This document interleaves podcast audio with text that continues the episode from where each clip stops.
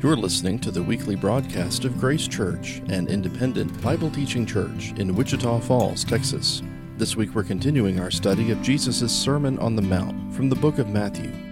With this week's message, here's shepherding pastor Joe Cook.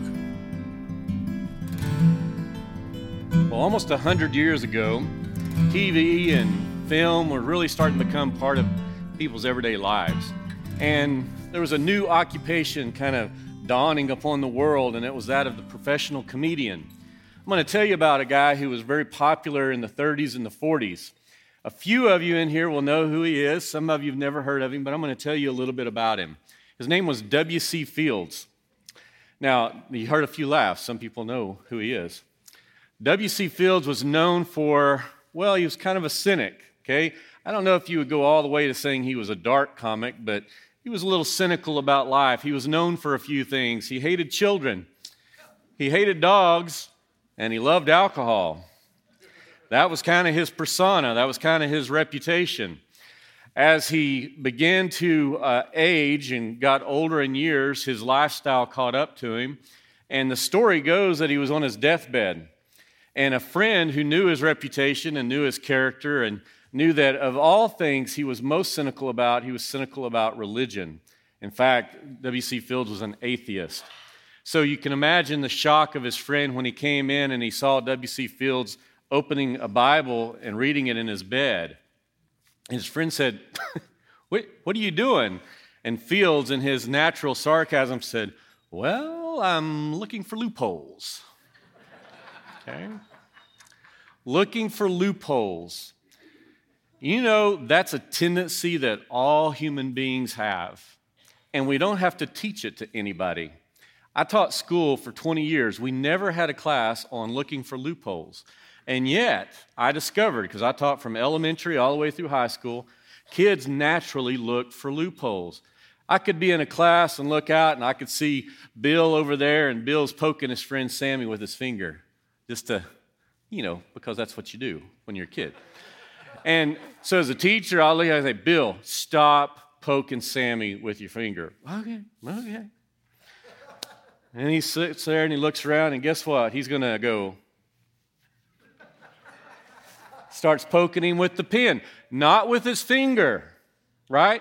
What did he do? He found a loophole, right?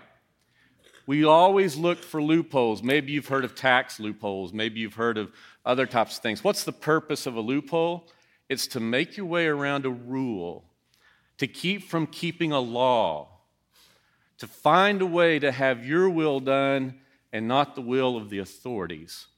In our sermon series of the Sermon on the Mount, Jesus has been, we're in a part of that sermon right now where he's began each week, we hear, you have heard it said, but I say to you.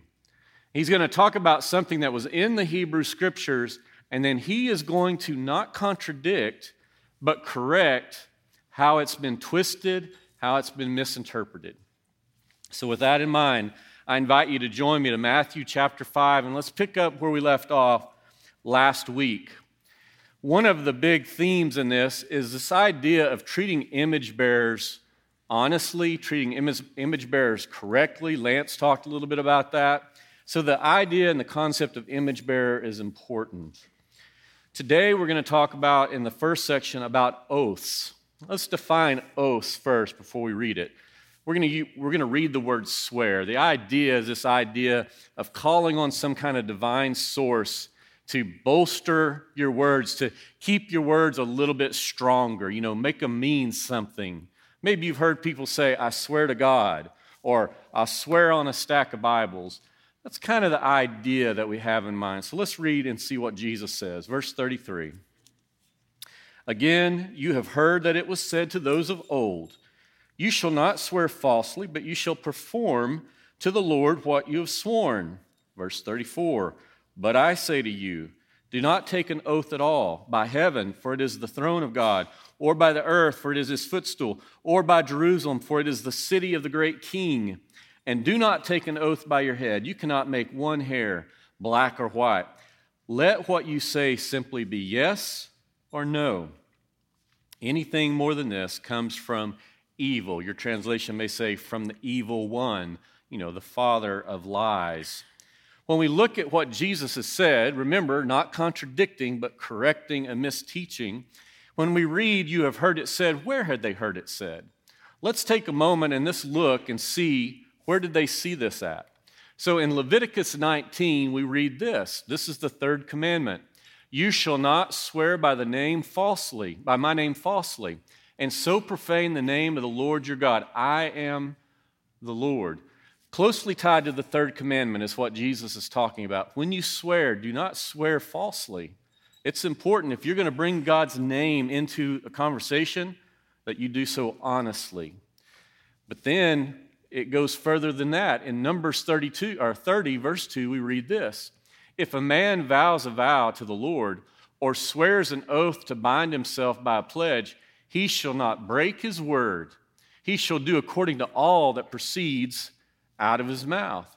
In other words, what we see in the Hebrew Scriptures is that taking an oath is very, very serious. It's connected to the third commandment, and Jesus is saying, you've heard that. You know what the teaching is, but then he's going to kind of turn the tables on them, and he's going to say, but I say to you. Now remember who Jesus is. He's one with the Father. He's the eternal Son of God, pre-incarnate. He was with God at creation. He was an agent of creation. He is in the whole narrative. These are, in a sense, Jesus' own words. So is he contradicting himself when he says, don't take these oaths? Well, I don't think we can go there. How does this play out? God himself takes oaths. And when he talks to Abraham, he takes an oath. The writer of Hebrews points it out this way. For when God made a promise to Abraham, since he had no one greater, notice, by whom to swear, he, referring to God, he swore to himself. God made an oath. So if God made an oath, what is Jesus saying here about not taking oaths? In fact, we can go post-church. We can go when the church is in function. And Paul says this. He tells a group of people in Thessalonians, he says, I put you under oath before the Lord to have this letter read to all the brothers. So this is the Apostle Paul, the teacher of teachers in the New Testament, and he is saying, I put you under oath. So what is Jesus saying here? What's going on? Well, as we started off our conversation today, loopholes, people twisting language, that's what was taking place in Jesus' time, and he's addressing that. He's correcting that. I'm going to invite you to turn over into Matthew chapter 23, and let's take a peek here at what was going on. Chapter 23, and I want to draw your attention to verse 16. Verse 16. Let's see what was going on.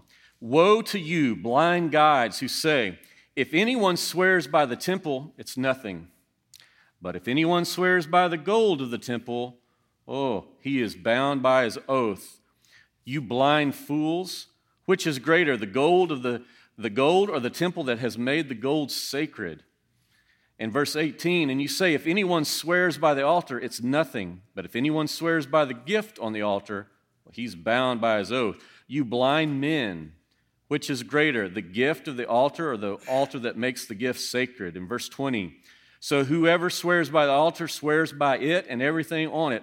And whoever swears by the temple swears by it and by him who dwells in it. And whoever swears by heaven swears by the throne of God and by him who sits upon it. Jesus is being very clear. If you make an oath and you call upon the temple, it's sacred. But they were twisting their words. They were playing games. The officials, they were leaving themselves some wiggle room. Imagine this, if you went to do a land deal with someone, and you have the man that you're going to sell your land to, and he comes up, and you agree on a price, but it's late in the day. We'll go to the official offices. I'll give you the deed tomorrow. And he said, wait a minute. How do I know we're agreed upon the price? And the man who's selling says, I swear by the temple, I will sell it to you at this price. Okay, good enough. Well, on the way to the courtroom the next day, the man who's selling it gets a better offer, right? And when he gets there, the guy says, but wait a minute, you swore to sell it to me for this amount. No, I didn't swear. I didn't swear by the gold of the temple. I just swore by the temple. Wiggle room. Playing games with words, and Jesus is addressing that. We're going to talk about how do we know when we do take an oath, but what I want you to see right now is they were twisting things around. It wasn't just ancient Israelites that do that either. Have you heard this phrase in our culture, the phrase post-truth? Post-truth. It was coined in the early 90s, but it became popular in the last decade. Post-truth was actually the word of the year. I didn't know dictionaries did this, but in 2016, the Oxford Dictionary named post-truth as their word of the year. Look at how they describe it. Post-truth is an adjective relating to, denoting circumstances in which, and notice how they unpack this, objective facts are less influential in shaping public opinion than appeals to emotion and personal belief. Jesus said the reality is anything in the temple is sacred. You guys, when you do this, you're blind fools. You're twisting words around. And they're saying, well, it doesn't feel that way. You know, really, it's the gold that's valuable. They were playing games with truth, and people in our day play games with truth. Maybe you've heard the word propaganda. Maybe you've heard political spin. These are things that take place in our world today. There's a idiom among statisticians that says if you torture the data long enough, you can make it say anything. We play games with language. One author who's written about this said this: I think post-truth is a tactic. It's something that's used by authorities and those who want to be an authority to control the flow of information so that they can control the populace. Jesus is coming against lying. He's coming against deceit. When we look at what he's talking about, remember in the Sermon on the Mount, the issue is always the heart. And he's encouraging people. He's saying, be honest with your words. Speak the truth. Look at verse 36. He's going to give them another reason.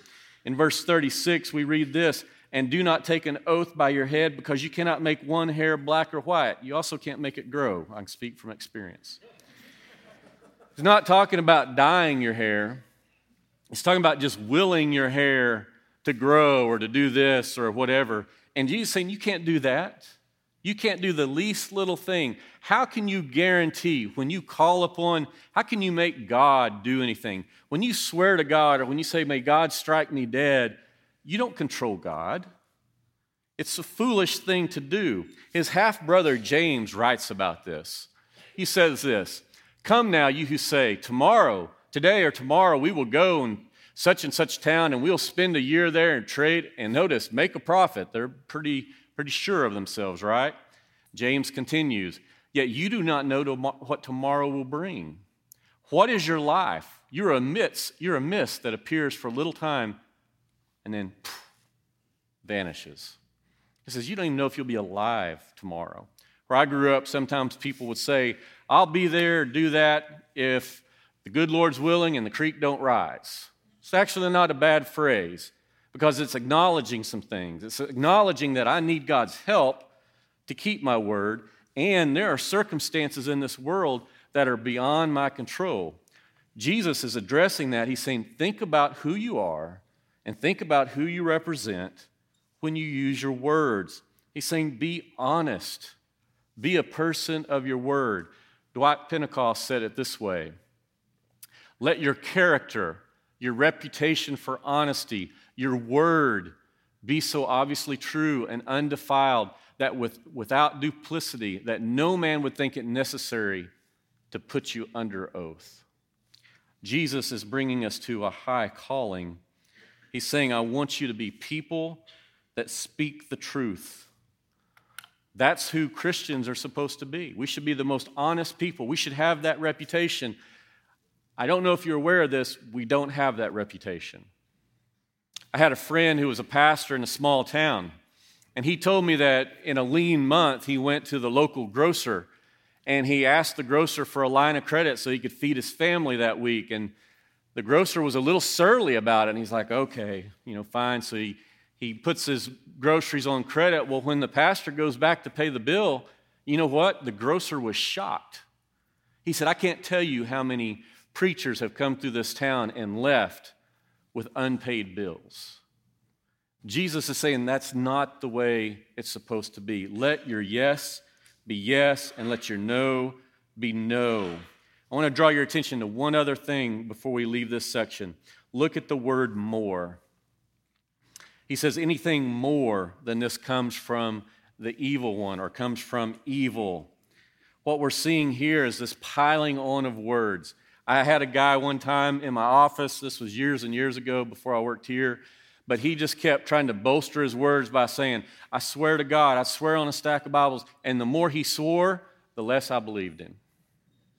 The piling on of words, it doesn't make you appear more honest. It does exactly the opposite. The writer of Proverbs says this, when words are many, transgression is not lacking.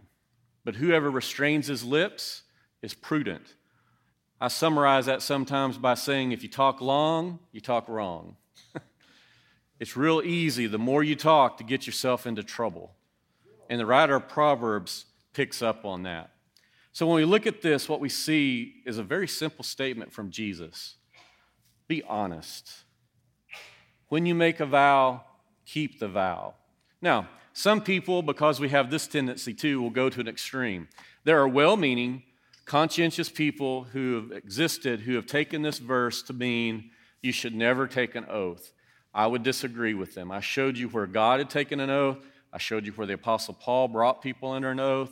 It's not a dishonest thing. It's not counter to Scripture to take an oath. If you get called into court and you're told to put your hand on the Bible and raise your right hand and say, I swear to tell the truth, nothing but the truth, so help me God, you're not sinning if you do that. The issue here is to be honest. It's the heart issue. Tell the truth. Of course we're going to tell the truth. Of course it's good to say, so help me God. That's not a problem. So you may be asking, well, Joe, when do I take an oath and when do I don't? Well, it requires discernment. It requires walking in the Spirit. There's a lot of things in Scripture like that. I can't take you to the appendix of the Bible, and there's a total list of every time you should take an oath and shouldn't take an oath in 2022. Romans 8, Paul tells us about walking in the Spirit, setting our mind on the things of God, studying the Scripture, and having a grid to filter life through. That concept of having a grid is going to be important in this next section that we move to. So we move from oaths now to something even heavier, even weightier. We're going to talk about retaliation. So I take your attention to verse 38. Verse 38, we read this. You have heard that it was said, an eye for an eye and a tooth for a tooth. But I say to you, do not resist the one who is evil. But if anyone slaps you on the right cheek, turn to him the other also. And if anyone would sue you and take your tunic, let him have your cloak as well.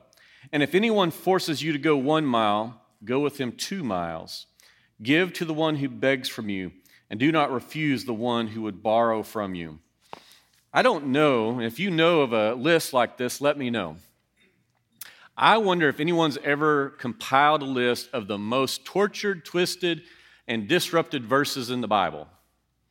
If there was a top 10 list somewhere of the verses taken out of context and misused, I am almost sure this verse would be on that list, an eye for an eye and a tooth for a tooth. We hear it in our world, they heard it in their world, and people vastly across the globe, even people that don't necessarily read the Scripture, they know that term, and it's often misapplied. In fact, I would say the majority of the time it's misapplied. Remember, Jesus isn't contradicting the words of the Hebrew Scriptures. He's correcting how they've been applied. This verse was applied by exacting personal vengeance. Happens in our day too. Maybe you have a song that you listen to and it may talk about an eye for an eye. Maybe you've been to a vengeance movie, because there's a lot of vengeance movies out there, and almost all the time you'll hear somebody quote, it's an eye for an eye and a tooth for a tooth. Is that really what was going on? Is that really what was being taught? You know, it was something that was said. In Exodus 21, we read this. But if there is harm, then you shall pay life for life, eye for eye, tooth for tooth, hand for hand. This list just keeps going on. Foot for foot, burn for burn. I think we got it at this point. It keeps going. Wound for wound, stripe for stripe. What's being said there? Is this about personal vengeance? Is this about if somebody steps on my foot, I'm going to step on their foot? Is that the goal? Is that what this was all about? Jesus is saying, you've heard this, but I say to you. He's going to correct how it's being applied. When you go back into the Hebrew Scriptures and you read about their legal system, this wasn't a bunch of wild tribal people wandering around, and this was about vengeance and the feuds that were going on. This was part of their legal system. This is an idiomatic way of saying, let the punishment fit the crime. And this phrase, an eye for an eye, was never meant for individuals, okay? They had a very particular, very specific legal system. Look at what we read in Deuteronomy 16. You shall appoint judges and officers in all your towns that the Lord your God is giving you, according to your tribes. And notice, and they shall judge the people with righteousness, with righteous judgment. They had judges. They had policemen, and so to speak, not like we have policemen, but they had people that would enforce the law. They had elders of the city.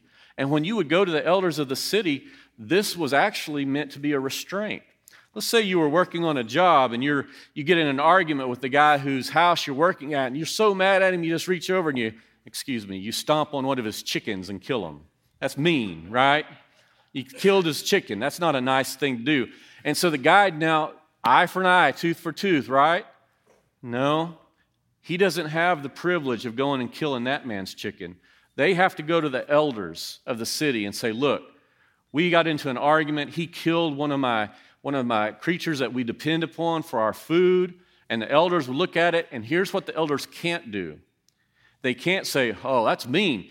You give him 5 chickens. No, an eye for an eye, a tooth for a tooth. He's saying all you can do is take one chicken from this person and give it to that person. It was to keep justice from being, to run amok and become retribution. There are places in our world today, if you steal something, your hand is cut off. This law, an eye for an eye, it was meant to restrict and to protect the people. It was never meant to be personal vengeance to be taken. We know this by the examples that Jesus gave us. Look with me. Look at verse 38. What kind of evil are they not to resist? Notice, none of it has to do with crime. Do you see that? Look at verse 39. He says, but if anyone slaps you on the right cheek. Now, everybody look up here. Predominantly, the world is right-handed. It was true then, it's true now. If a man's standing in front of me and I want to slap him on the right cheek, it's over here. If I'm going to use my right hand, the predominant hand in the culture, I would have to do this. It's a backhand. We have a term for this, a backhanded compliment, or he backhanded me with his words. In other words, this is a way of saying you get insulted. This isn't a punch. This isn't a violent attack. This is an insult. Maybe you've seen an old movie where they take a glove or a gauntlet and they slap the person's face and they have to have a duel or something, afterwards. That's what's being brought here. And Jesus is saying, if someone insults you, and by the way, remember he's talking to disciples of his that are going to be his disciples, let it go. Let it go. Why not? Be bigger than that. Be above the fray. Don't be easily brought into a little argument. One of a counselor that I knew years ago gave us this example. She said, for an argument to take place, it's like a tug of war. And the only way that tug of war can keep going is if both people hold onto the rope. And Jesus is saying, let go of the rope. There's a time to let go of the rope. And in these personal offenses, instead of taking vengeance, instead of having this heart bent on, I'm going to get my rights and you're not going to talk to me that way, he said, let it go. There's a time to let it go. And then he moves to what I would call a petty lawsuit. Look, he's going to take him to court for his coat or his tunic. That's, even in their day and age, that was a pretty petty lawsuit. They even had a rule in the Old Testament that you can't take a person's coat and keep it all day. You have to give it back to him before nightfall. This was a petty lawsuit. He's saying, don't get involved in that. Apostle Paul talks about this in 1 Corinthians 6. He says, why not suffer loss than the shame of going to court with another believer, another person, and demanding your rights every single time. He goes on to talk about going the second mile. In their day and age, they've been conquered by the Romans. The Romans had a law when in their conquered territories, they could force a citizen to carry their pack a mile. It was a humiliation. It was an inconvenience. And Jesus is saying, don't give them the dignity of letting your heart be disturbed. Carry it 2 miles. Go a little further. Maybe even, he didn't say this, but I think it's implied, talk to the person. Demonstrate that the people of Israel are bigger than that, that insults don't land. And then he goes to a strange thing in verse 42. He talks about giving to the one who begs from you. I have to tell you, I puzzled a little bit over this. And I don't know that I've landed on exactly the right place, but what does this have to do with this personal offense type thing? You know what I think it has to do with? We're always scared someone's going to take advantage of us. If someone begs from us or someone tries to borrow from us, oh, if we're so rigid and we're so protected and so scared that someone's going to take advantage of us, we're going to be eye for an eye, tooth for tooth. Jesus is saying, take the chance. Let them have what they ask of you. Jesus is calling them to a higher standard. And we're going to talk about the fact that there is a time where that suffering of loss is even higher, right at the end.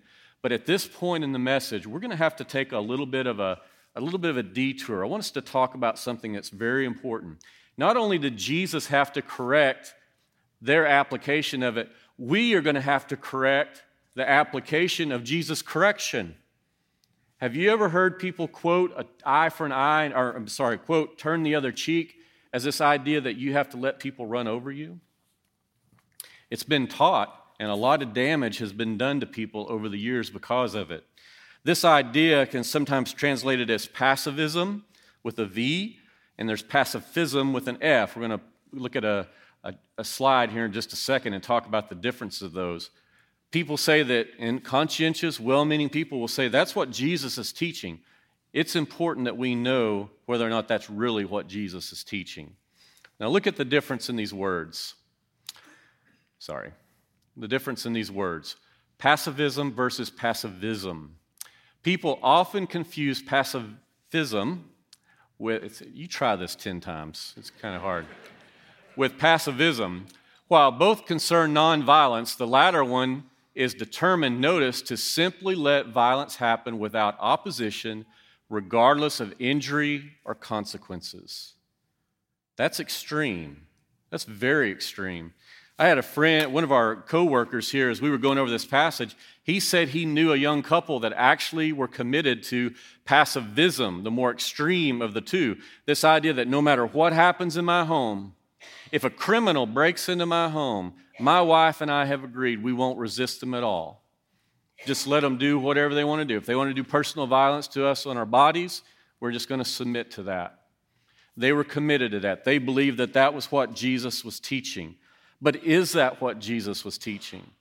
One of the best things to do when we come to a question like this, a passage, is to go and look and see how Jesus modeled it, see how the people of Scripture modeled it.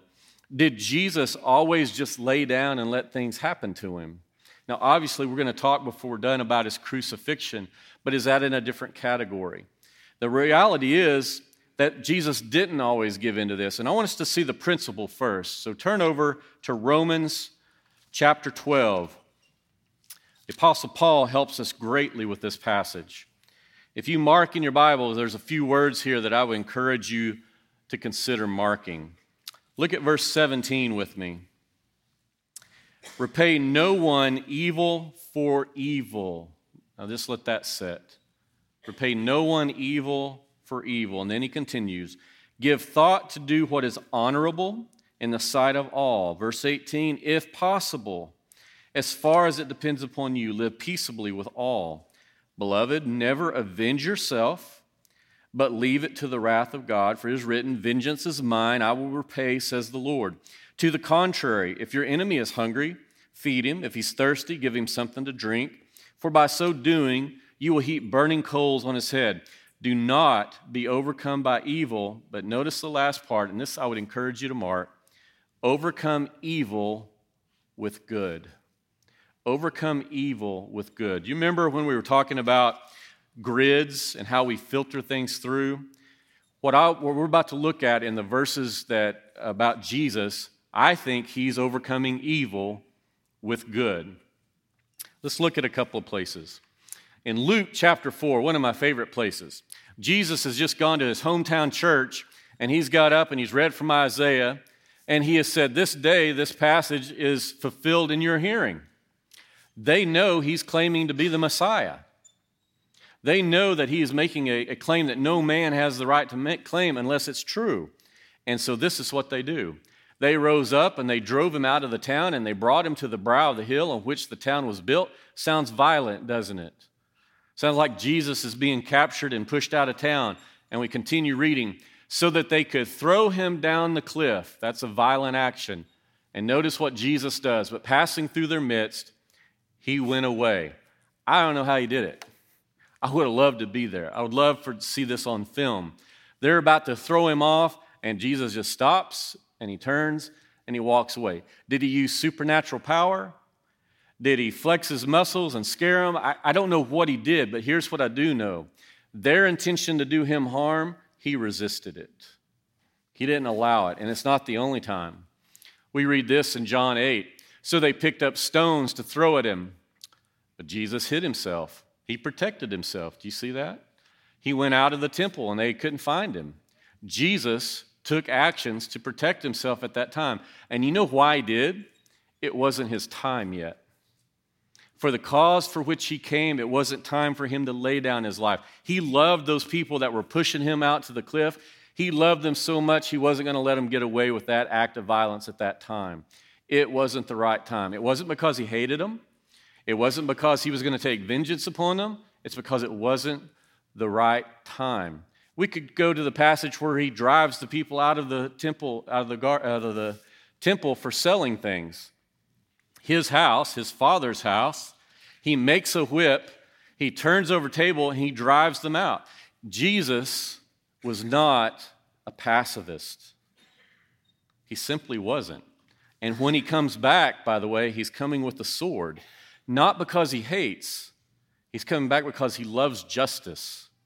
Each and every time that we see Jesus resisting, each and every time we see him working not to allow people to bring violence upon his person, it's not because of vengeance, it's not because of anger, it's because he loves justice, he loves truth.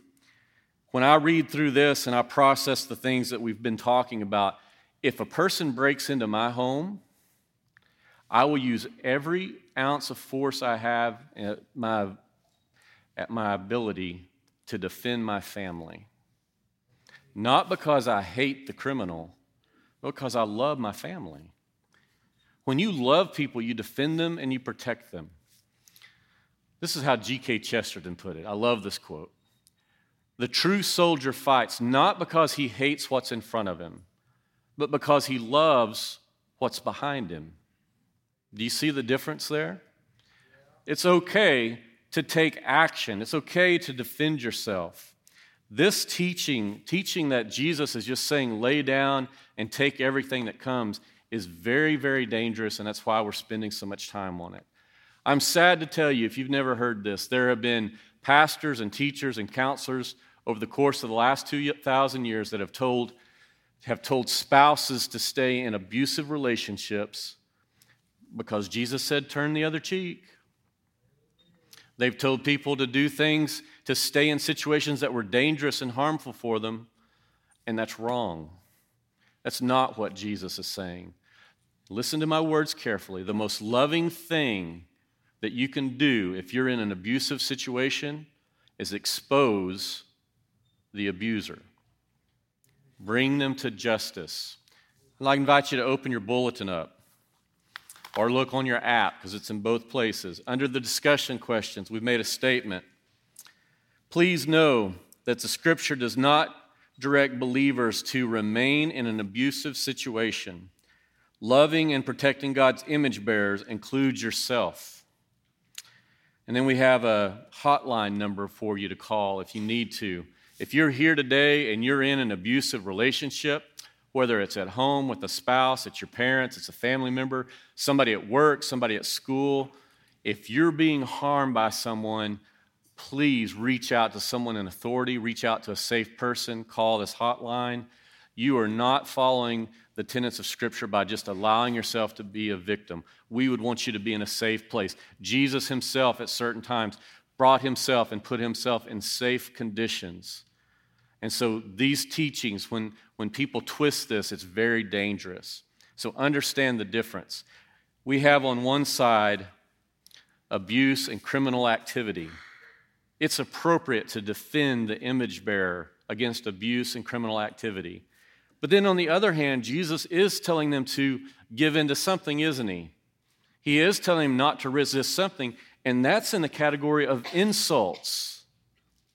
You know, somebody being mean to you on Facebook is not that's not abuse. Someone saying something mean to you and hurting your feelings, that's not the same. Somebody, and here's a problem in our culture today, somebody disagreeing with you, okay? That's not the cardinal sin. People disagree. There's a difference, and there is a time and there is a place to resist evil. Criminals and abuse, the loving thing to do is to expose them. But with personal insults, and ultimately, when you come to the issue of persecution for the cause of Christ, then there is a different situation. And as we look at Scripture, we see Jesus modeling for us what we are to do, and Peter holds him up as the model. I want to read this passage of Scripture to you. This is 1 Peter. He's talking about this idea of suffering for the Lord. For to this you have been called, because Christ also suffered for you, leaving an example so that you might follow in his steps. He committed no sin, neither was deceit found in his mouth. When he was reviled, he did not revile in return. When he suffered, he did not threaten. He continued trusting himself to him who judges justly. Notice the last couple of sentences. He bore our sins in his body on that tree, that we might die to sin and live to righteousness. By his wounds, you have been healed. By his wounds, we have been healed. There is a time and there is a place in persecution where it might be the opportunity for you to lay down your rights to safety. I love the story of the martyrs over the last 2,000 years. One of my favorites is by a man by the name of Polycarp. He was one of the early disciples of the Apostle John. I got it wrong this morning. I thought he was the disciple of a disciple. He actually knew the Apostle John, and he learned from him. He was one of the early leaders in the 2nd century. And as he got to an advanced age, there started to be persecution among the Romans. And one of the things that they would do is they would make you swear to Caesar, take an oath. You know what Polycarp said? He said, because that meant basically you're saying Caesar is God. Polycarp said, I can't do that.